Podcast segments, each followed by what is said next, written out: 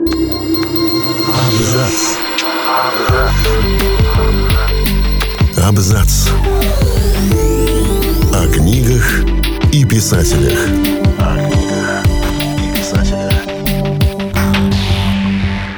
Всем привет, я Олег Булдаков, и сегодня расскажу вам о знаменитых персонажах книг, прообразами которых были реальные люди. С этими героями мы подружились еще в детстве, думая, что они – плод фантазии выдумавших их писателей. Однако на самом деле каждый из них имеет вполне реальный прообраз, действительно живший на нашей планете. В архивных записях Корнея Чуковского значится, что доктор Эболит – персонаж, написанный им с некоего доктора Цема Хашабада, когда-то работавшего в Вильнюсе. Медик был приятелем писателя и даже дважды принимал последнего у себя в гостях.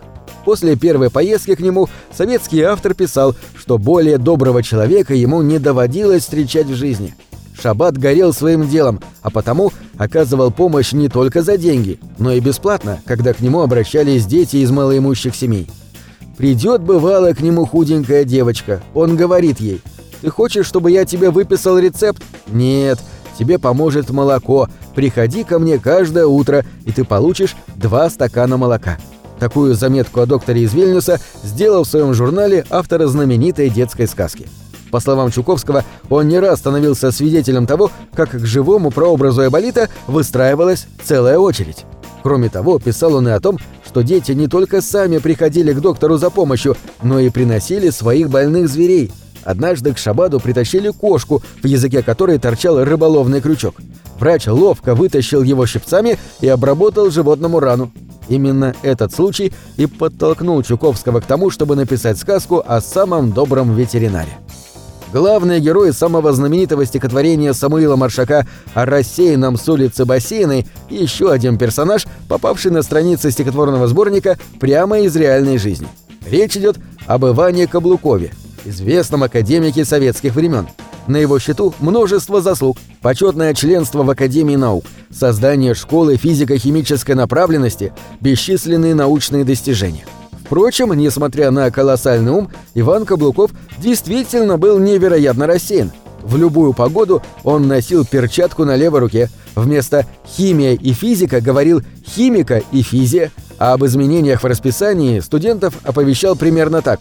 «Господа, следующая лекция состоится не во вторницу, а в пятник». К слову, самому Ивану Алексеевичу также довелось прочитать стихотворение Маршака – еще на первых строчках он понял, в кого именно метил знаменитый писатель. Лев Толстой также черпал вдохновение для своих произведений в реальной жизни, а потому в качестве прообраза для Анны Карениной выбрал фрейлину Марию Гартунг, дочь Александра Сергеевича Пушкина. Внешность именно этой девушки описана в обозначенном романе. Познакомиться с госпожой Гартунг Толстому довелось на одном из приемов в Туле – когда писателю сообщили, кем является стоявшая перед ним девушка, писатель воскликнул. «Теперь я понял, откуда у нее эти породистые завитки». Тем не менее, впоследствии, чтобы создать полноценный образ для своей героини, Толстой дополнил Марию Пушкину другими реальными персонажами, взяв щепотку характера от барышни Марии Ладыжинской, а трагическую гибель от Анны Степановны Пироговой, соседки писателя. Главным прототипом образа Остапа Бендера для Ильфа и Петрова послужил известный любитель афер Осип Шор, провернувший свое первое дело еще в студенческие годы. Ради того, чтобы избежать службы в армии, он подделал нужные бумаги и смог избежать призыва. По словам современников, Шор носил одежду лишь светлых тонов, всегда надевал капитанскую фуражку и всем знакомый шарф. Некоторое время он жил за счет консультаций, предоставляемых бандитам. Оплатой служила доля награбленного. Впоследствии поступил на службу в уголовный розыск Одессы, где его весьма высоко ценили как специалиста. Кстати, после выхода в свет романа «12 стульев» Шор требовал от Ильфа и Петрова деньги за то, что они, по сути, пересказали реальные истории из его жизни. Писатели заверили, что образ главного героя является собирательным, но тогда авантюрист потребовал от них хотя бы воскресить главного героя. Именно так и появилось продолжение романа, получившее название «Золотой теленок». Алексей Толстой создал сказку про деревянного мальчика Буратино, опираясь на итальянскую историю о Пиноккио, однако использовал для своих героев реально существующие прообразы. Так Карабасом-Барабасом в реальной жизни оказался знаменитый театральный режиссер Всеволод Мейерхольд, известный своим несносным характером. Современники этого жесткого деятеля искусства считали, что он относится к своим актерам как марионеткам. Кстати, Мейерхольд обожал носить длинный шарф, укладывая его конец в карман, чтобы он не волочился по полу. То же самое в сказке проделывает и разбойник Барабас, только со своей длинной бородой. Был у него и помощник, носивший псевдоним Вальдемар. Толстой соединил его имя со словом «дурень» и включил в сказку еще одного персонажа – злодея Дуремара. Изысканный мужчина с княжеским титулом, женатый на голландской принцессе и склонный к сомнительным авантюрам.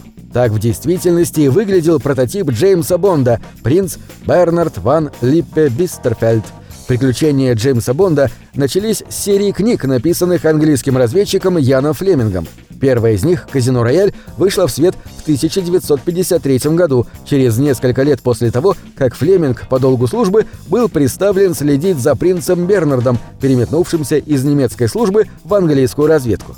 Двое разведчиков после долгих взаимных подозрений стали друзьями. И именно у принца Бернарда Бонд перенял манеру заказывать водку мартини, добавляя «взболтать, а не размешивать», а также привычку эффектно представляться. Бернард, принц Бернард, как любил говорить он. На этом все. Читайте хорошие книги. Книги — это двери, что выводят тебя из четырех стен.